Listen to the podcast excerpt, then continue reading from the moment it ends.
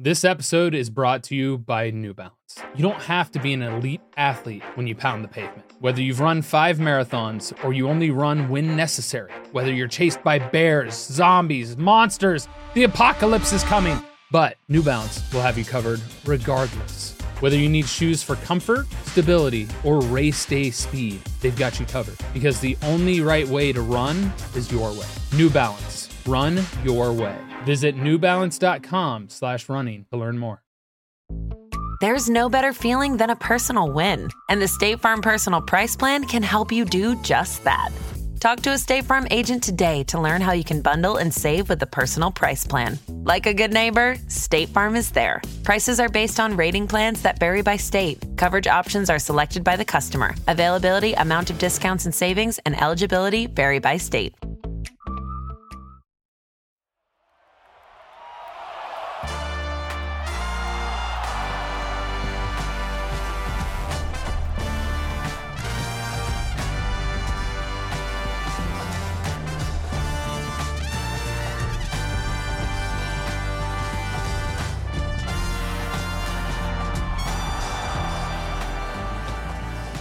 Hello, gentle listeners, and welcome to Go! My favorite sports team. I'm here, the man, the myth, the legend of sports, all balls in holes, King. Wow. Tyler.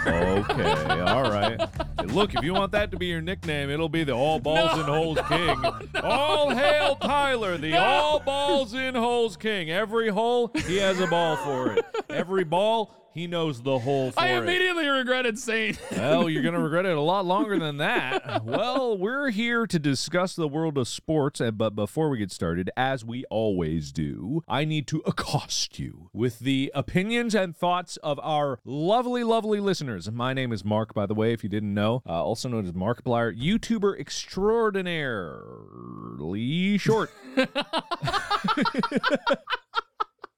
I've got one. He has not gotten the leg extension surgery, guys. No, I have not. But I have gotten eye surgery. I wasn't going to talk about it much, but no one listens to this podcast, right? No one's going to tell anybody else about it. There aren't thousands of people hearing this. I got eye surgery recently, so I got like called SMILE, right? SMILE. It's SMILE. Which makes me think of teeth. Every time I'm just teeth. Why eyes? I mean, you do smile with your eyes, but teeth. I know, right? So I got teeth in my eyes implanted surgically. It's supposed to help me see better. But no, it's basically like LASIK, but it's a more evolved version. It's the newer procedure based on it. And I can't believe I didn't do it sooner. I see incredible now. It's stunning and it's great and I love it. But I have to ask, do you find me less attractive now?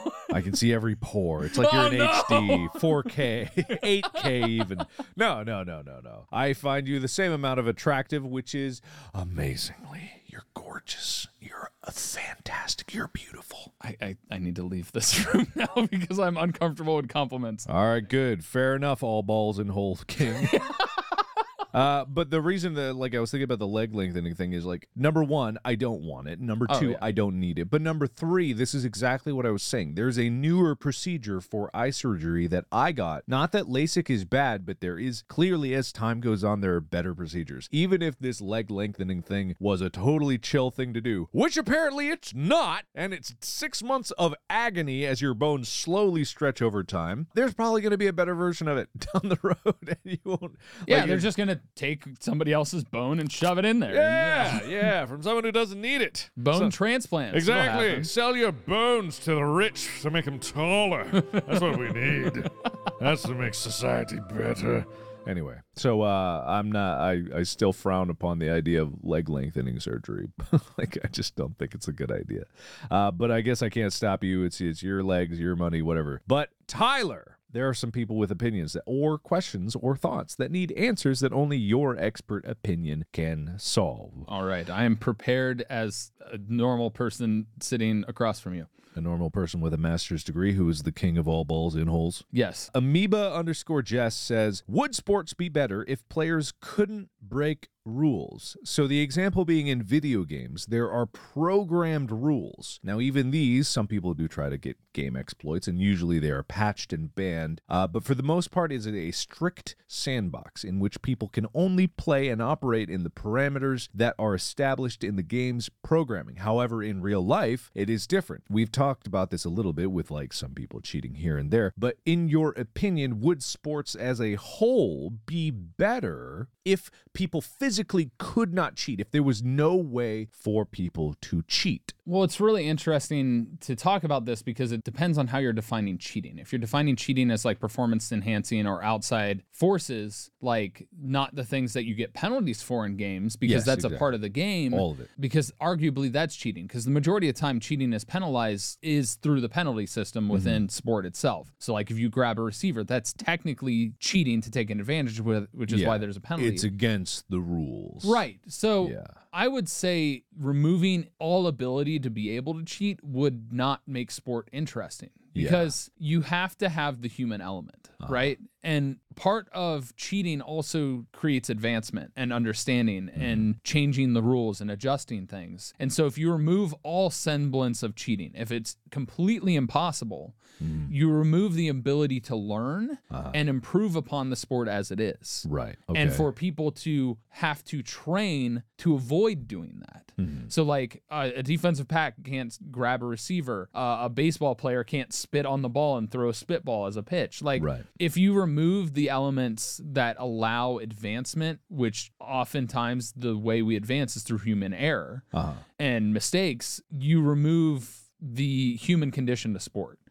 And if you remove the full human condition to sport, regardless of what sport it is, it almost ruins the most fascinating thing within it, which is simply the human condition. Right. The human's ability to be like looking for every advantage. Now, in a different way, and I kind of agree with what you're saying. I do think like it's part of it. That's why in Madden, fouls are part of the game, right? Yeah. It's built into it because people expect that about the game. So it's kind of like part of the sport. Now, I have a very spicy Five Nights at Freddy's take that kind of pertains to this. Are you talking about the most recent game where the speedrunner shortcut to get to the very end and like super quickly? No, I'm not worried about that. That's speedrunning. Speedrunning's a different like strategy. I'm talking about like facing the game for what it is. And it's part of the reason why I had a problem with Ultimate Custom Night, when the original way that I was like seeing the path that a lot of people were taking to beat it was like with exploits and using like quirks of the game programming to do something instead of like brute forcing it. I get that. That game, 50 characters, it's basically impossible. So any advantage would be something, because it might not be winnable when it comes to normally playing it, quote unquote. Right. However, with Five Nights at Freddy's 1, there's a certain quirk that is taken advantage of in Security Breach that has been there since the beginning of the game that causes Freddy, the actual animatronic Freddy, if you have your camera set to a certain camera where Freddy is next to your door, and you leave that camera there without ever moving it and opening and closing your camera system, doesn't change anything. You can close it and he still will not move. It is technically holding him there because the way the game works, it can't move while you're looking at it. But you're not looking at it because the camera's down. This makes 420 mode in Five Nights at Freddy's 1 trivial. Effectively, it negates an element of the game entirely, which is Freddy as an animatronic moving around. Then you just have to deal with the three other ones. Right. And in a sense, it makes it a lot easier. My spicy take on it is if you beat 420 mode using that exploit, you did not beat 420 mode. You did not adhere to the nature of that challenge when it was first established. And because I know I did it, it is physically possible to beat it without using that exploit. Then I say that is the ultimate goal of like an achievement. And just because you win the game based on the parameters that like you technically I was allowed to do it does not mean that you actually did that challenge. And I have no respect for anyone that says they beat it. As the king of Five Nights at Freddy's, conversing with the king of all balls and holes, like this royal court of discussion, if you beat 420 mode with that exploit, you did not beat 420 mode. I can understand that sentiment. And the reason I can understand that sentiment is it's like if you cheat to achieve something. Yeah. Like if you cheated to get your A on a test. Yeah. You don't get the point of that challenge. Yes, exactly. The pride that comes with that and the sense of accomplishment is diminished. Yeah. Which does reduce like the achievement in and of itself. Yeah. But at the same time, there's certain levels where like 420 mode exists for a reason. It's supposed to be challenging. It's supposed to be made that way. But at the same time, like I think about video games and accessibility and understanding that having an easy mode, especially in story-based games, mm-hmm. should be a thing so that people that have physical disabilities or other disabilities should be able to enjoy the story. Yeah. But at the same time, that's a different experience. It's not set up to be I'm achieving the hardest mode in this game. Yeah. It's so that they can experience the game. Right. And I'm totally fine with that. Yeah, because the difference between the main game and 420 mode, obviously, is like there's a story in one. One was meant, probably Scott thought it was going to be impossible. Whereas, like, let's get a game like Elden Ring. Very popular game, very difficult game. It does not have an easy mode. That makes the game inherently less accessible. However, it could be overcome with tools that enable people to use it more. However, then the game could be like, you're using a cheating tool or something like that. Yeah. For me, it's a fine line, and a lot of people get way too up in arms about it, which I think is stupid. Like, it's, if you get so animalistic about it, like, you can't make it easy because I get poopy pants mad. Whereas I'm getting poopy pants mad about 420 mode. I'm not actually, but people, I have a strong stance on that because it is a challenge in and of itself. However, with Elden Ring, there is a complex story. It is a good game. It is a very fun game, and I think that it's tough. It is a tough call to make. I think the main point that people lose out on is if your stance is actively trying to prevent people from enjoying the same thing that you are and doing it in a way that in no way impacts your enjoyment of the game, you're just being obstinate. You're just being an obstacle, and you were just trying to gatekeep something that you want for yourself because it's like, I'm better than everybody. Yeah, and that's honestly, that's literally why we created this podcast, was to open the eyes of people that don't know sport, that didn't get brought up in that way, to be able to see what sport has to offer. Yeah. Because to me, the greatest experience as a human with other humans is to share the things you're passionate about with each other. Mm-hmm. Yeah. And there's nothing more exciting than seeing somebody else get passionate about something and being able to be like, I never thought of it that way. Yeah. And the tough line of distinction is there can be achievements that are incredibly difficult that are intended for not all people to achieve. And that is okay that they exist, that those really tough, extreme challenges exist that not everyone can achieve. It is okay that those exist. It is a problem when the entire experience is intentionally preventative towards other people from even having an opportunity to access it. That's the difficulty. The point of a challenge that is extremely hard is not that not everyone can attempt it. It's everyone can attempt it and only a few will succeed. Not that only a few people can even attempt it and even less people can succeed. Everyone should be able to attempt it. And that's where the fuzziness comes in, because yes, everyone can boot up Elden Ring and you could probably be the tutorial boss. Most people could. I think like even the achievement system says 98% of people have beaten the tutorial boss in not the first one, not the Spire. Oh yeah, I'm talking about the Soldier of Godrick. Yeah, okay. Okay. I was like, Mark, I watched you.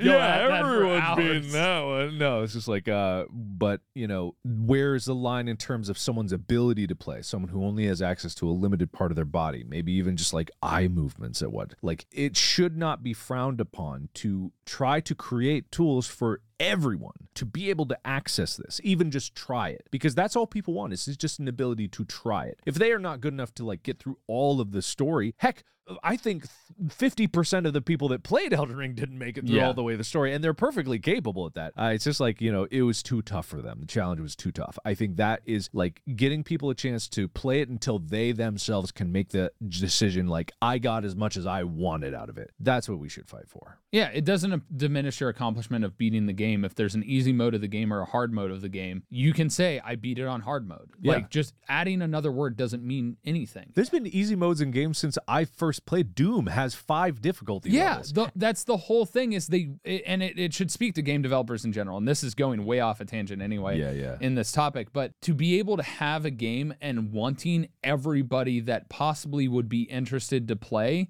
should appeal to game developers. Yeah. Period. Yeah, and then there's the argument to being like, okay, but what if the game developer doesn't want an easy mode? And it's like, okay, sure, they made the game, and I guess can't really say anything about it because the experience is carefully tuned to be difficult, like with the Elden Ring example. And I think that's okay. However, saying that people can't use controllers that are specifically meant for accessibility purposes, like, I'm fine with the developer making an experience that is intended to be hard, but all these other people are looking at it like, they want an easy mode, and it's like, no, they just want to get in the door. Yeah. They just want to have a chance to play. For those people, if people are saying, like, I want an easy mode because I want to experience all the story of the game, I would say, look, I'm sorry, it's not that type of game. There's other games out there for you. But when it comes down to accessibility, just getting them the equal opportunity to have a chance. Yeah. That is what I fight for. And sport does that, which is what I love, because there's adaptations to wheelchair basketball, there's wheelchair hockey, there's a whole bunch of different versions of sport to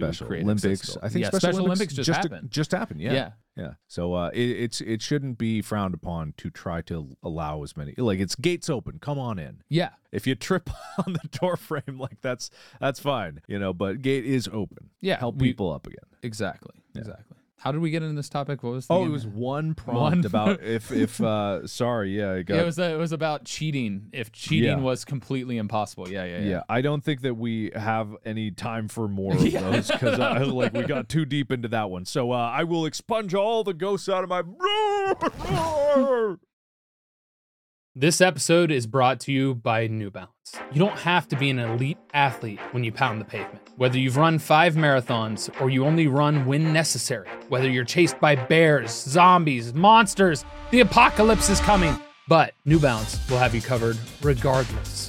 Whether you need shoes for comfort, stability, or race day speed, they've got you covered. Because the only right way to run is your way. New Balance. Run your way. Visit newbalance.com/running to learn more. This episode is brought to you by Rocket Money. You know, all those subscription websites, they just hide those charges from you. They're hidden and repetitive, and you forget about them. Oh, I know exactly which websites you're talking about. The ones that you like to go to. You do? I've literally spent so long digging through my finances. Rocket Money can help cancel your subscriptions. You're saying Rocket Money is a personal finance app that helps and cancels your unwanted subscriptions, monitors your spending, and helps lower your bills so you can grow your savings? Absolutely, yes. With Rocket Money, I have full control over my subscriptions and a clear view of my expenses.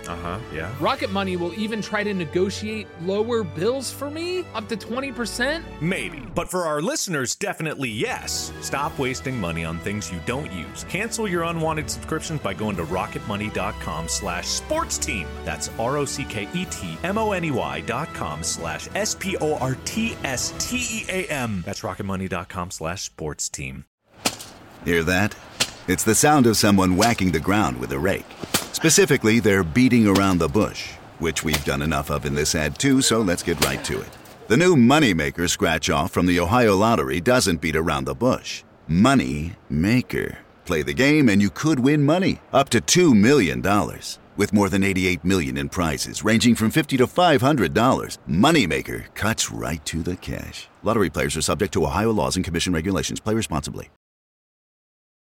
All right, so today I wanted to get personal. Oh, boy. I wanted to focus on you.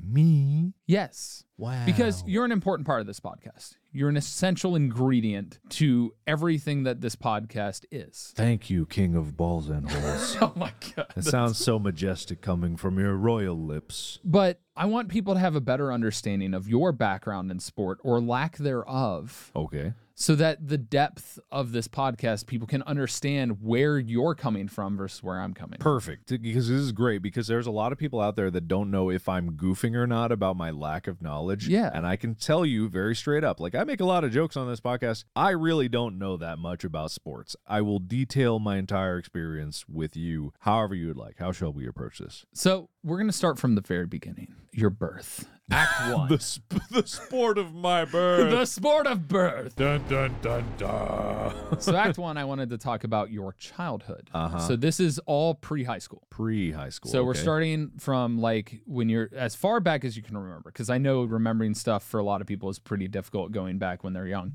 But what was your first like introduction to like play or anything athletic as okay. a kid? The first introduction to play would have been like computer-based video games, but physically athleticism-based things. The earliest thing I can remember is in our driveway, we had a basketball hoop. Okay. Very common thing, I think, especially in America. Like, you got yeah. a driveway, you might have a basketball hoop, or someone on your street has a basketball hoop. And so that was my first thing. However, me and my brother didn't really care about playing basketball. Mm-hmm. We did the thing with throwing the ball in the hoop every once in a while, but that was boring. What we were more interested in is climbing the pole. Literally. And this is from a very early age where we realized, oh, we have better grip if we take our socks off of them and then climb yeah. up this metal pole like this. And that's also where I experienced my first injury during my athletic adventure, is because this was it had black paint on it, but it was rusting, and it had bolts exposed on the pole. So as I was climbing up as a kid, I decided to slide back down, a playground slide. And I just remember as I went down all along my stomach, one of those metal bolts just went like it just a big scratch all the way up, and it was like started bleeding. I was looking up like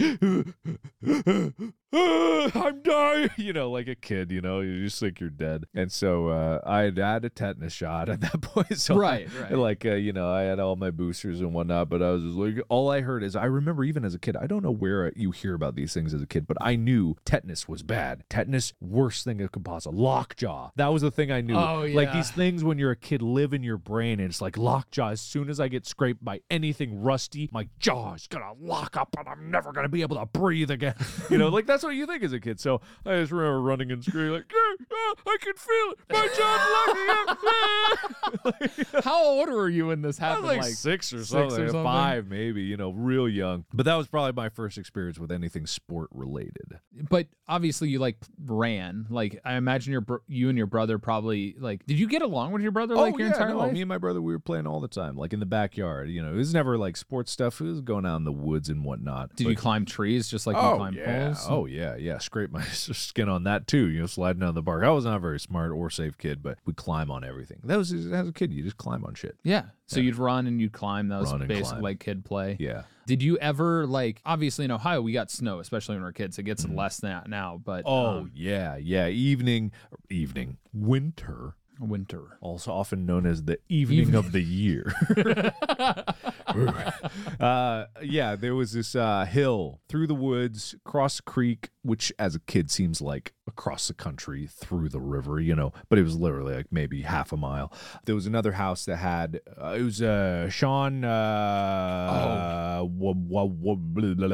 whatever, you don't know, but you maybe know. He was in our grade. Yeah. I'm thinking of two different Seans, but it was. Wasn't he like a model as a kid? This kid. Sean, what is his last name? What is his name? It starts with an M, right? Yeah, maybe. Oh, wow. I didn't hang out with him a lot. Sean McAfee? Sean?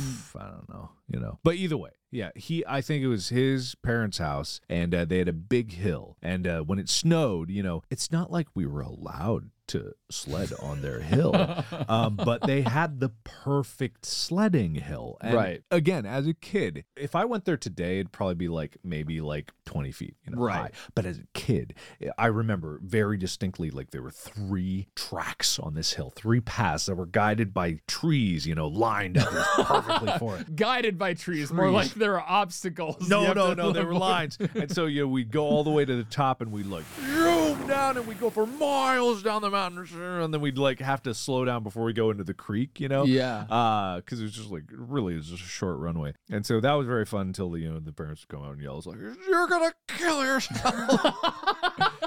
Very common theme in my childhood, someone telling me I'm going to hurt myself and then me hurting myself, but even in the summer, what me and my brother did, we took our red wagon, the red wagon from everyone's childhood, and we'd take it up the mountain, we'd rip the sides off that bad boy, throw it to the side. So it was just the brown platform. And then the big metal steering wheel, quote unquote. Yeah, that if something bad would have happened, it would have right straight through your body. Right through your face. But, you know, it's the only way we could steer. So here we go. Straight down the hill. We crashed, capsized. I don't know how we didn't break anything, but it was like. At least you did yours on grass. We did ours on driveway heading straight into the pavement. No. Yeah. Oh no. Yeah, that was no good.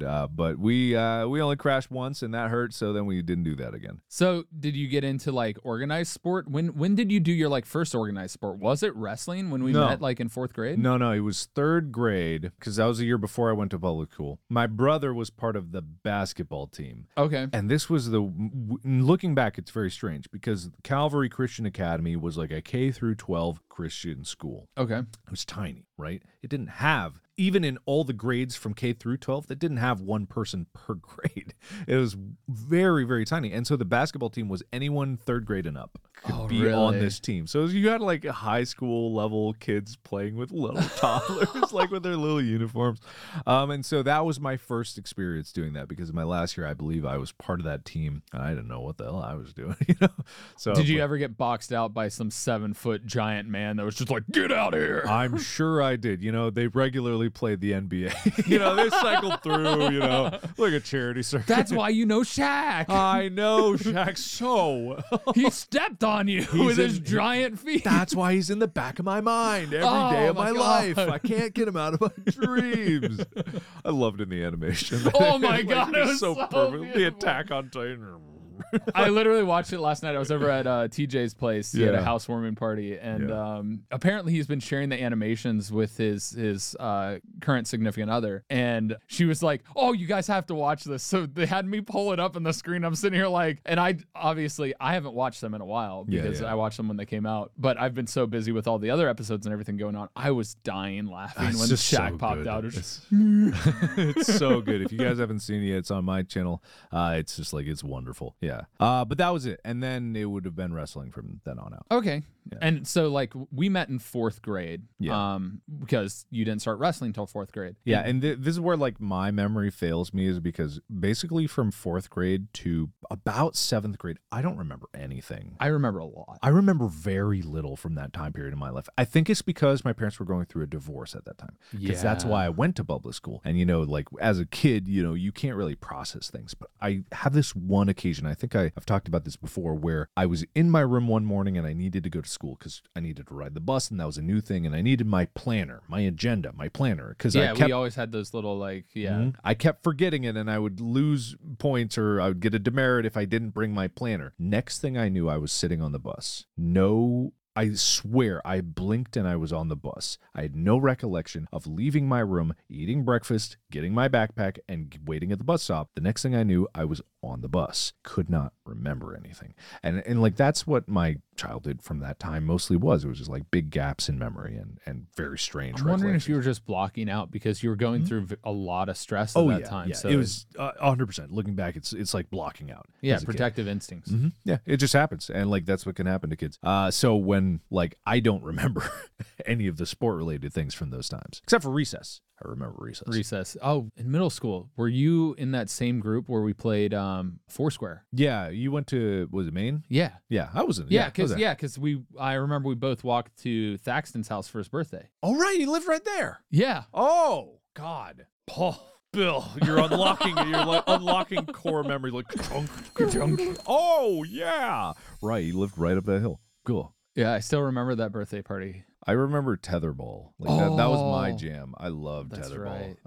Right. Foursquare was like I everyone kept cherry bombing me and I had to run real far. You get it. Yeah. At least you didn't have wink wink nod nod gets a burn. Oh, what? That's another core memory you're unlocking. Wait, why is that? Why do I know that? Because wink, that wink, was nod nod. That was literally the signal. That was the code for get Tyler out because we're mad at him. Why do I remember that? Wink wink nod nod gets a burn. What the frick? I remember it because when I figured out it was targeting me, the funniest thing is I figured it out, but instead of being upset, I took it as a challenge. Right, as you would. So it was like, bring it on. Oh man, God. Yeah, see, I just like all those like little moments are kind of like hidden away for me, and I've never really like dug deep, but it's like, oh yeah. Well, yeah, in fourth grade, like wrestling, the reason me and you got to know each other is because we were in the same weight class, mm-hmm. and my brother and Thomas would get matched up together. Right, yeah. Because we're both the same age groups, mm-hmm. so it just worked out, and that's how I met you and got to know you. Yeah. And like our parents knew each other more than we knew each other. Right, right. Really weird. That's how it is. Like my dad knew everybody, and this is like the difference between the memories I remember are only the embarrassing things. I remember in fourth grade when I first came in, it was like a show and tell, and I didn't know what show and tell was all about. So I had like brought in a pen or something for show and tell one night, and then the next week it was another show and tell, and I was like, there's more than one show and tell, so I brought the same pen. And like I remember, God, it was like, I don't know if this is really what it was, but I think in this classroom there was like some tower that you had to climb up and give a presentation to everyone. That's what it felt like. I don't know if that's just my childhood brain distorting what it was. I think that's what it is too, but at the same time, as a kid, the way I remember it is like this huge ladder that I had to climb up and a whole story, and when you were at the top you were like towering over everybody. And I remember I had this pen, and I was like, this pen, and everyone was like, that's the same pen. And like, this could have been a dream for all I know. Like, that's what I don't know about my childhood is like, mm-hmm. half of it is like weird embarrassing memories of me being like, it's a different pen, and me crying. But then like that's all I really remember. And then my honors class that the teacher hated me. Were you in that honors class?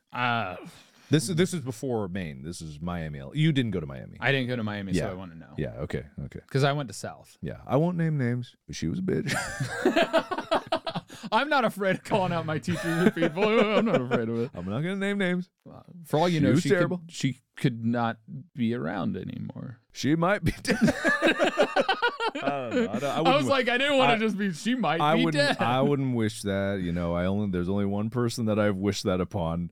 And they deserve it. That's fair. I'll leave it at that. I'll leave it at that. But this is clear as just teacher, you know, like I wasn't the best student either. So it's like, but I didn't know because I was like, so confused. But anyway, there's a whole different story. I wouldn't wish them ill. Yeah. Wow. So your basic sport knowledge is like foursquare, tetherball, little bit of basketball, and wrestling. Yeah, and climbing in the woods and sledding. And well, yeah, the normal outdoor recreational sport stuff. So like sledding and that sort of stuff. Yeah.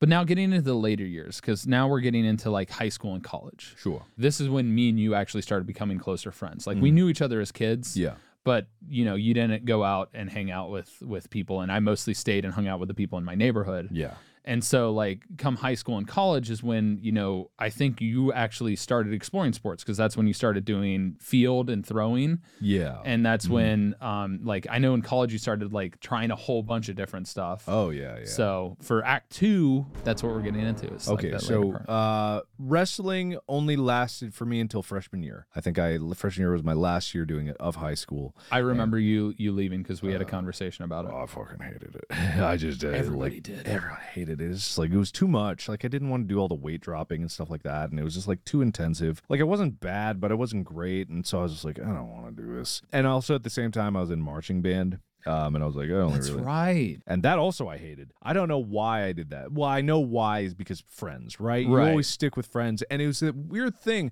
because I believe now that marching band is what made me stop liking trumpet. And I hate to say that because I was very good at trumpet and I did enjoy being good at trumpet. But when marching band got in the mix, suddenly it was difficult to play because you had to move and play at the same time. So I was worse than I was when I just sat. And so my confidence got shot. And then as it progressed, I didn't practice as much, so I was better in concert band, but marching band I was not good, and especially culminated in senior year of me flubbing all my solos, and just like my confidence went. But outside of that, whether or not you consider that a sport or not is no, but it's physically intensive. You guys started. I think your guys' summer training started even before 2 days of football. It was a lot of training. I was actually stunned at how much, because it's band kids, so usually like band kids are kind of nerdy, but it's a lot of work. You're marching in the hot sun for hours a day, and marching, like, even if it seems like you're not moving very fast, it's tough with the roll step and being balanced in the lungs. Like you have to be smooth, and at the same time, you're, especially if you're using a wood instrument, or a wind instrument, not a wood instrument. Yeah. Because you have to control your breath in that while you're also physically exerting, and like the way you have to work and move your feet. And this is something I didn't learn about until after high school, but I knew a bunch of marching band kids and friends. but it's physically intensive. Yeah. You have to be athletic to be in marching band. Yeah. It's kind of crazy. But all that side, still hated it. Right. Then I did track and field. And I did track and field in junior high too. I did hurdles in junior high, so it's a sprint-based event. I wasn't great at it, but, you know, I was pretty good. And then when I got to high school, I was like, I want to not run. What can I do that doesn't involve running? And then I saw everyone throwing, and I'm like, that looks like fun.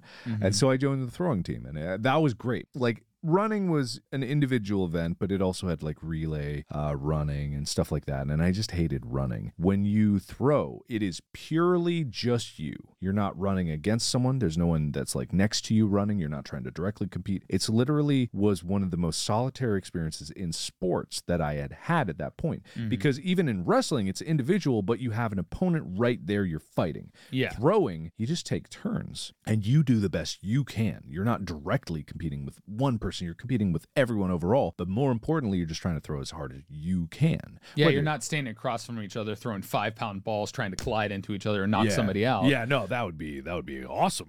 That would be crazy. You would know, master of balls and holes. Is that the sport of which you are the king of? No. But yeah, it was just a nice change. It was all of these events were like hyper competitive, and this was at a point when, you know, I'm a teenager. You get hormones shooting out of your eyeball.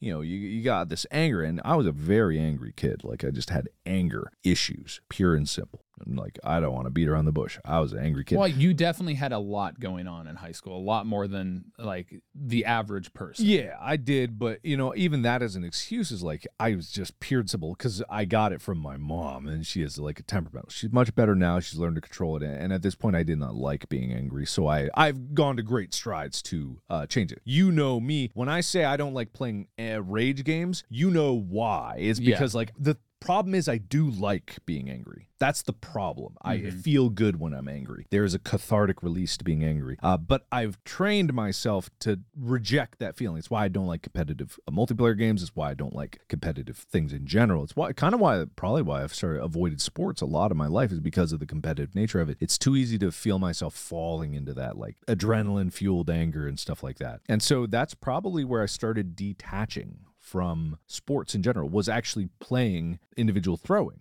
It really was. Even though I was still in sports, it's where I'd started to kind of separate this extreme competitive anger, like adrenaline-fueled, kill your opponent, to a more internal look within yourself, struggle to see your shortcomings and try to overcome them, purely based on inwardly looking. Yeah, basically just seeing what you can do and then trying to get better at it. Exactly. And then helping your teammates along the way, because even though I was competing with my teammates at the same meet, didn't matter. We were all just trying to like hang out and just do our best. And that's where I started to fall in love with the cooperative like nature of competing. I probably would have loved football. I never had the chance, but I probably would have loved it. Just because, yes, I would have had an opponent across from me, but the idea of like collaborating with other people and like trying to build each other up, I never had a chance to play it, but I bet I would have liked it. To some degree you did though, when we had the our group of friends come together and we played backyard football. Yeah, two-hand touch or flag football. Yeah, two-hand touch. There were multiple times of bad collisions. Right. And there were some like rage moments. Yeah. But, you know, it was fun. The only time I really remember one moment, because people always knew I was kind of fast. Yeah. And I don't remember the situation, but like Thaxton got the ball and like he was like showboating out here. Oh. And I had like already kicked into full sprint mode. And I just remember him looking over his shoulder at me and just going, oh, just like this look on his leg, like, oh, shit. And then I like dove and I got him like right before he crossed the touchdown line. I still didn't even really understand football rules. All I knew was like, people think I'm fast, so I got rough fast. And then I go. That was fun. Those are really good times, like just like playing with friends, real casual, real like low stakes, you know. I only got to play with you guys so often because of whether it was water polo in high school or we even played a little bit in college, which I played football in college, so when I showed up it was kind of like you be I remember you were a quarterbacker, and it's just like you just sat there, you throw, and it's like, because you would actually know what you're doing. But the problem was I could never catch touch. So even though I was fast, I was like, shoom! And I was like, so many balls hit me in the face in those games. Just like, buff. But when you caught it, it was, oh, you were gone. Yeah, the two times I caught it. Yeah, I think that was my problem. Is I was so ready to run. I'm like, and then I'd fumble it as I'm trying to sprint. These short, powerful legs. Well, good for sprinting. You didn't do a lot of sports at a young age to work on the eye-hand coordination of catching. You're right. I never played catch as a kid. Oh, wow. I never even realized that. I never played catch as a kid. Therefore, I wouldn't have developed the skills. The essential motor skills that you develop with early sports, you didn't have at that point. So you didn't necessarily have the fine-tuned nerves to catch a football. I never even thought of that, because that's absolutely true. My childhood was based on like running around, grabbing and climbing shit. It wasn't around throwing objects. And people don't realize just how complex the skill of throwing and catching. It's so simple because most people do it every day, but throwing, catching things. I remember, I don't remember who it was, but it was someone else on the throwing team. It's like, we were having a punch the shoulder contest, you know, it's just like a macho thing. Like, who's going to tap out first? And I remember I went to punch and I missed. That was more embarrassing than losing the competition. I freaking missed his shoulder. And I'm like, how did I miss that? And so like, it's just one of the things where, oh wow, because I literally had never practiced the hand-eye coordination. It really just wasn't a skill. Huh, weird. You're learning something new. I am learning something new. Yeah, so it seems like, you know, obviously, like we talk about, you didn't really have much experience in sports. You obviously know throwing. Yeah. You know, like, the basics of what we've talked about for the most part, and you understand the stuff that you've done, like climbing a tree or doing those sorts of things. But this further explains, like, you understand stuff mentally, like your mental faculty being able to absorb stuff and understand anatomy and physiology from education and stuff like that. Yeah. But your body and the fine-tuned motor skills that you get usually as a young kid, you didn't necessarily have. Mm-hmm. And so as you've developed throughout sports and stuff like that and chose to avoid it based on your mentality at the time, it really showcases like why, you know, this isn't fully a joke. Like we ham it up and we make it funny because it's fun. It's more fun to make it entertaining. But it's also the fact that you actually don't know. Yeah, I really, truly do not know. And because I never got that training, I don't really have a native appreciation for other people's ability to execute upon these things. I don't think a lot of people do, even if they appreciate the sport, just how much goes into it. But because I physically can't mirror it in my mind, me doing these things, I kind of just like have this detachment from it, where it's like, it's not even a consideration. Whereas I'd say most people that had like plenty of experience catching and throwing a ball know how difficult it is to make a full body diving catch with one hand, and like you barely get your pinky and ring finger on it. You know, that would be incredibly impressive. And I can see that, but then the only relation I would have is like action movies where I'm like, they're diving with guns and whatnot. But I mean, this leads into like college as well. Like you did the, I think I listened to it on the Distractable episode, but I had heard this story before when you injured your back trying parkour, because you tried a bunch of stuff in college. Yeah. I think I injured my back and my shoulder that same day. And those problems have plagued me since, because I never got them addressed, because what is healthcare when you're in college? You just walk it off, rub some dirt on it, you know, kiss it, a little boo-boo kiss. But yeah, I tried parkour, and this is where I learned that unlike video games, if you put on the right armor, you don't get plus in that skill.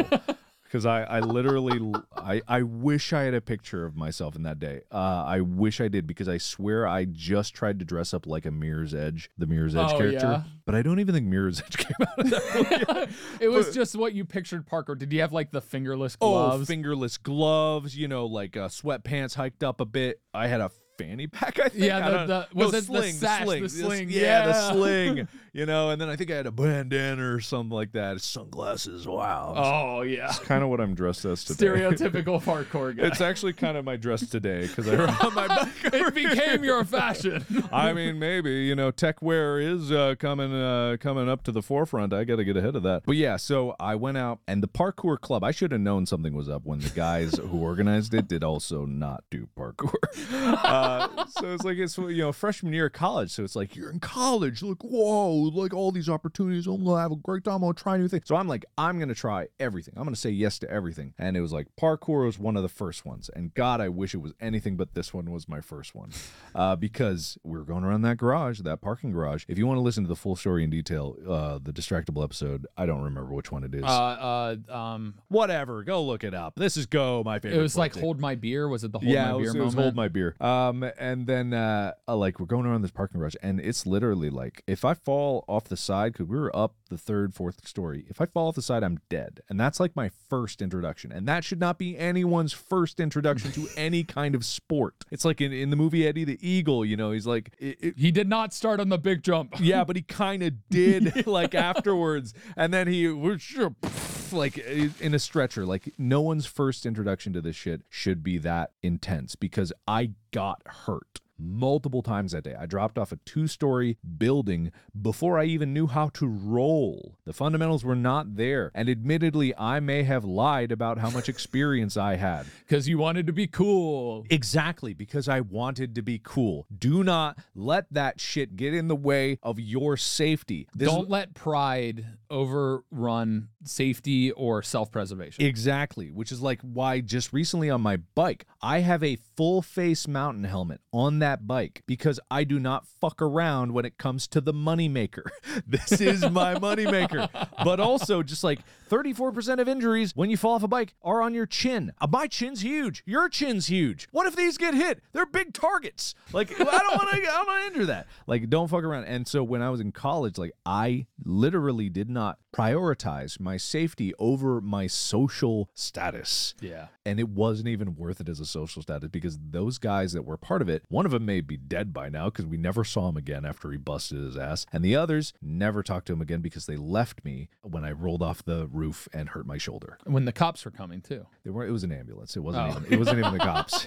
The cops were not coming. They were coming for you. That's the ambulance was ready. That's what we thought. God, I wish that ambulance was for me, because I really royally messed up my shoulder. It was one of those things that haunted me for a long time. I still have mobility issues in my left shoulder. Like, it still pops sometimes. I still can't go back as far. I injure it frequently when I'm working out. And then my back, my mid right back below my shoulder blade, still, I pull that muscle all the time. And I think it's because I landed flat on my ass when I did parkour. And then after that, like, my entire rest of the freshman year was kind of painted with that experience. And I was like, I don't think I want to try anything new. That one hurt a lot.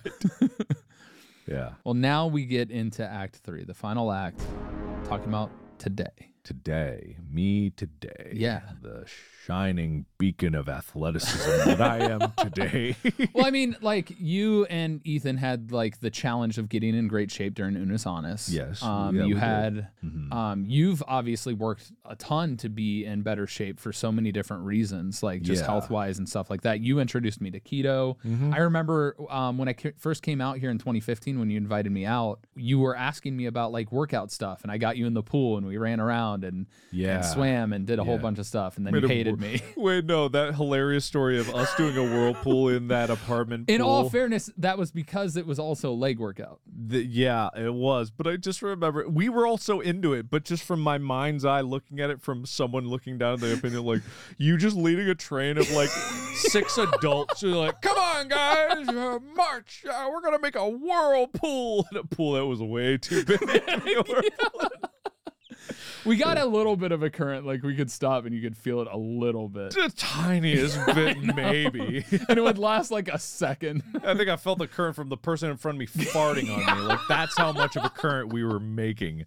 But yeah, so today, I have been through bouts of like getting in good shape, and, like, falling out of shape. And it's like a constant cycle. And actually what I'm trying to do now with me biking more, I want to just create things in my life where I have to use my human body to physically do more things. I'm not worried about like getting on the cover of Men's Fitness or whatever like that. I don't want to be like a god of fitness. It's really a lot of work to get to those levels of aesthetic fitness. Mm-hmm. And in today's world, and especially the world that you and I are in on the internet as like people, that is kind of the pressure with a lot of these things, especially in the celebrity world, more than just like our world, is to maintain a really good physical appearance. And that kind of pressure is like more motivated externally than it is about a desire inside. When we were going for Unis Honesty, it really was like a, oh God, I'm out of shape. I need to actually work on this stuff. So I was happy to do that. But then the goals got distorted. It was less about like being happy with where I was physically in terms of physical shape and more about like the aesthetics of perfection, and achieving perfection is very difficult. That's why it's a full-time job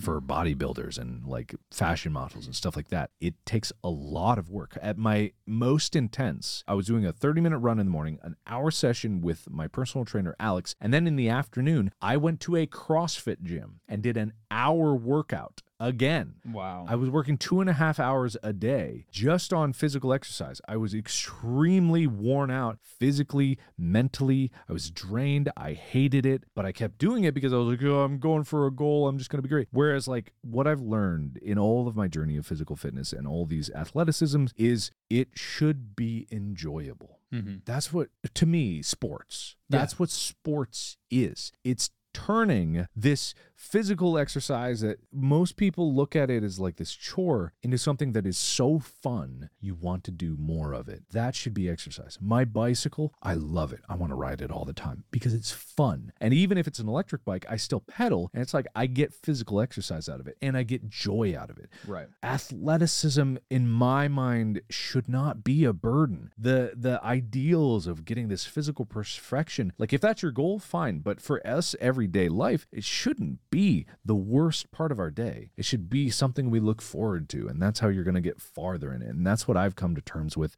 my workouts and stuff like that. I want to look forward to it. I want to walk away from it out of breath, but looking forward to the next session. That's what I want. So that's where I think I am today. That's why I've always loved, like, we've gone rock climbing together. Oh, I want to go rock climbing some more. I'm completely down. Saturday mornings. You absolutely introduced me to rock climbing. I did. You were training for Ninja Warrior in 2015. In 2015, and they rejected you for God knows why reasons, because you were in stunning shape. I was 185 pounds and I was about 6% body fat. Yeah. You were in incredible shape. The things you were able to do climbing, I had never been able to do in my entire time. And I really went at climbing. The most I was ever able to get was like a V5. I probably did, like, I didn't do bouldering. I ended up doing like rope climbing. Yeah. I think it was like a 513. 513? That's pretty good. I think it was a 513. Like A, B, C? I think it was B. B?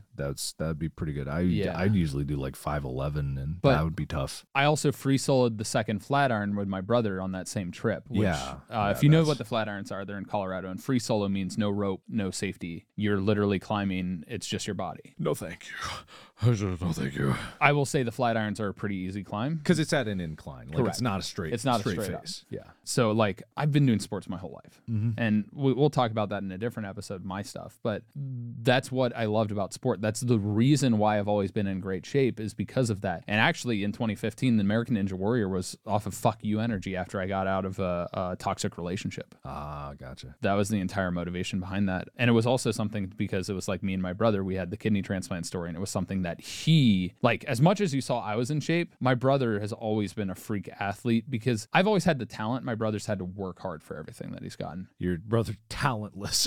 Like, not really. Like, I could naturally pick up a basketball and play.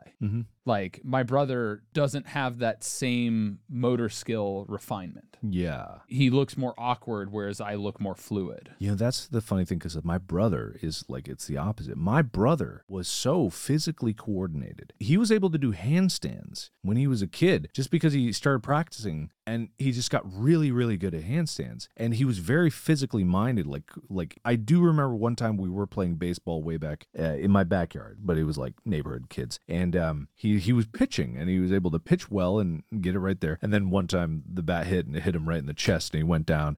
But he was so funny because he would like crumple in a heap, and everyone was like, he's dead. And then he'd get up and he'd be like, ow. And then he'd keep going. Like, he was tough. So he was like very physically minded and tough, but it just wasn't his style. He gravitated towards art, like, instead of the physicality of it. So it's like, yeah, some people are innately like, they're very connected with the fine motor skills. More of me, big brute force, punch hard. Yeah. So I always had that talent to me. But my brother, he does trad climbing, which is the one where you actually put your own anchors in.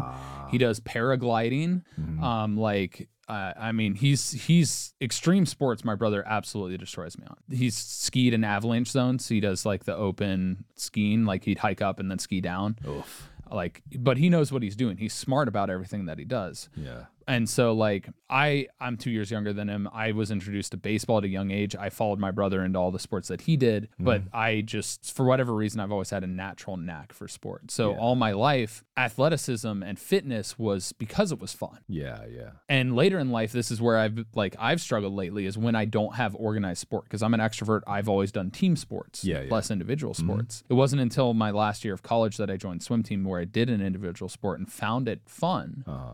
And so, like, I miss it a lot, but being able to, like, have these conversations with you and introduce, like, the world to the understanding of sport and why I think it's so fundamental to the human condition, and with relation to health, like you just brought up, it gives you that gateway to not feel like you're doing a chore. Yeah. You're having fun. Dude, we got to go climbing again. I can't believe, because I've forgotten because of COVID, everything locked down, but now it's like back. It's like, we can go again. We should just pick a day and, like, make that our daily, our weekly go. I literally was trying to organize that with another friend of mine, and she was just like, I don't know about weekly. Yeah, but Strongly has rope climbing. We can belay each other. Yeah. You taught me to belay. I did. I taught you how to do the figure eight. And I probably remember it. At that place. Yes. Yeah, no, we got to just make that a thing. Number one, we're going to get sponsored by Super 73. Number two, we're going to bike everywhere so that we get in good shape. Number three, we're going to get sponsored by climbing companies. Yes, climbing companies, please sponsor us. Number four, give us more money. Number five, and we're going to go climbing. And number six, all the places start inviting us to come and see it, even if I have to drag Mark onto the plane in my suitcase. Oh, absolutely. Yeah, 100%.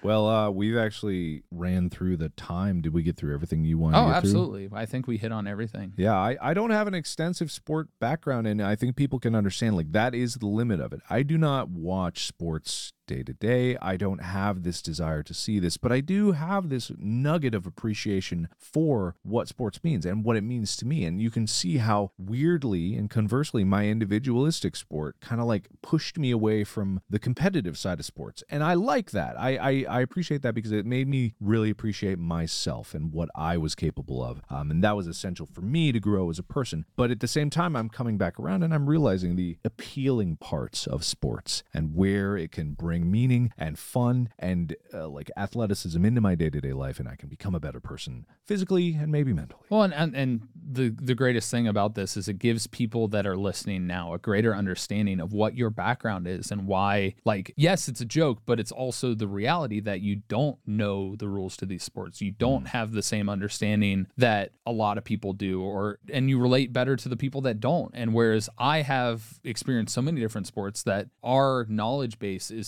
so different. Yeah. And even though we grew up within miles of each other, we experienced something distinctly different when it comes to the sports world, whereas I was fully in it and you were more on the outside looking in. Yeah. Everyone has different experiences growing up, like every single person, like even twins have different perspectives and different experiences. They can grow very separate or very the same. It's like really unique experience for every single person, but sports as a framework can be something that bonds everyone together. Yeah, and you guys get to learn about it with Mark because he's also learning. Yes, I am. And also in the near future, among all the other plans that we have with the Discord that is definitely there right now and the YouTube channel that will definitely be there very soon, we do want to get guests on board the show. We do want to do live streams with people. And I think today, like, this is a really good example of, like, how to get someone's, like, experience in sport. Like, I kind of like talking about it this way because even I didn't realize some things that connected to the rest of my life with my sports experience. Like, and the hand-eye coordination things. Like, I'm not a bumbling, don't throw any, don't, I can't,